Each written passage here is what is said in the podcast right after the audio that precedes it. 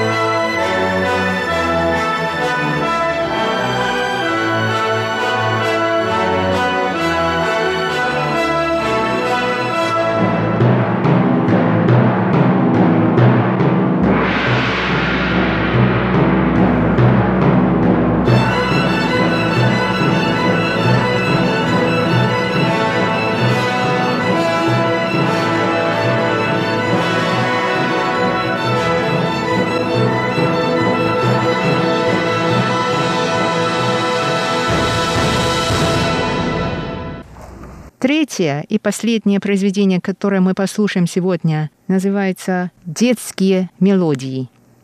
Это была передача «Нота классики». До новой встречи в эфире. Всего доброго.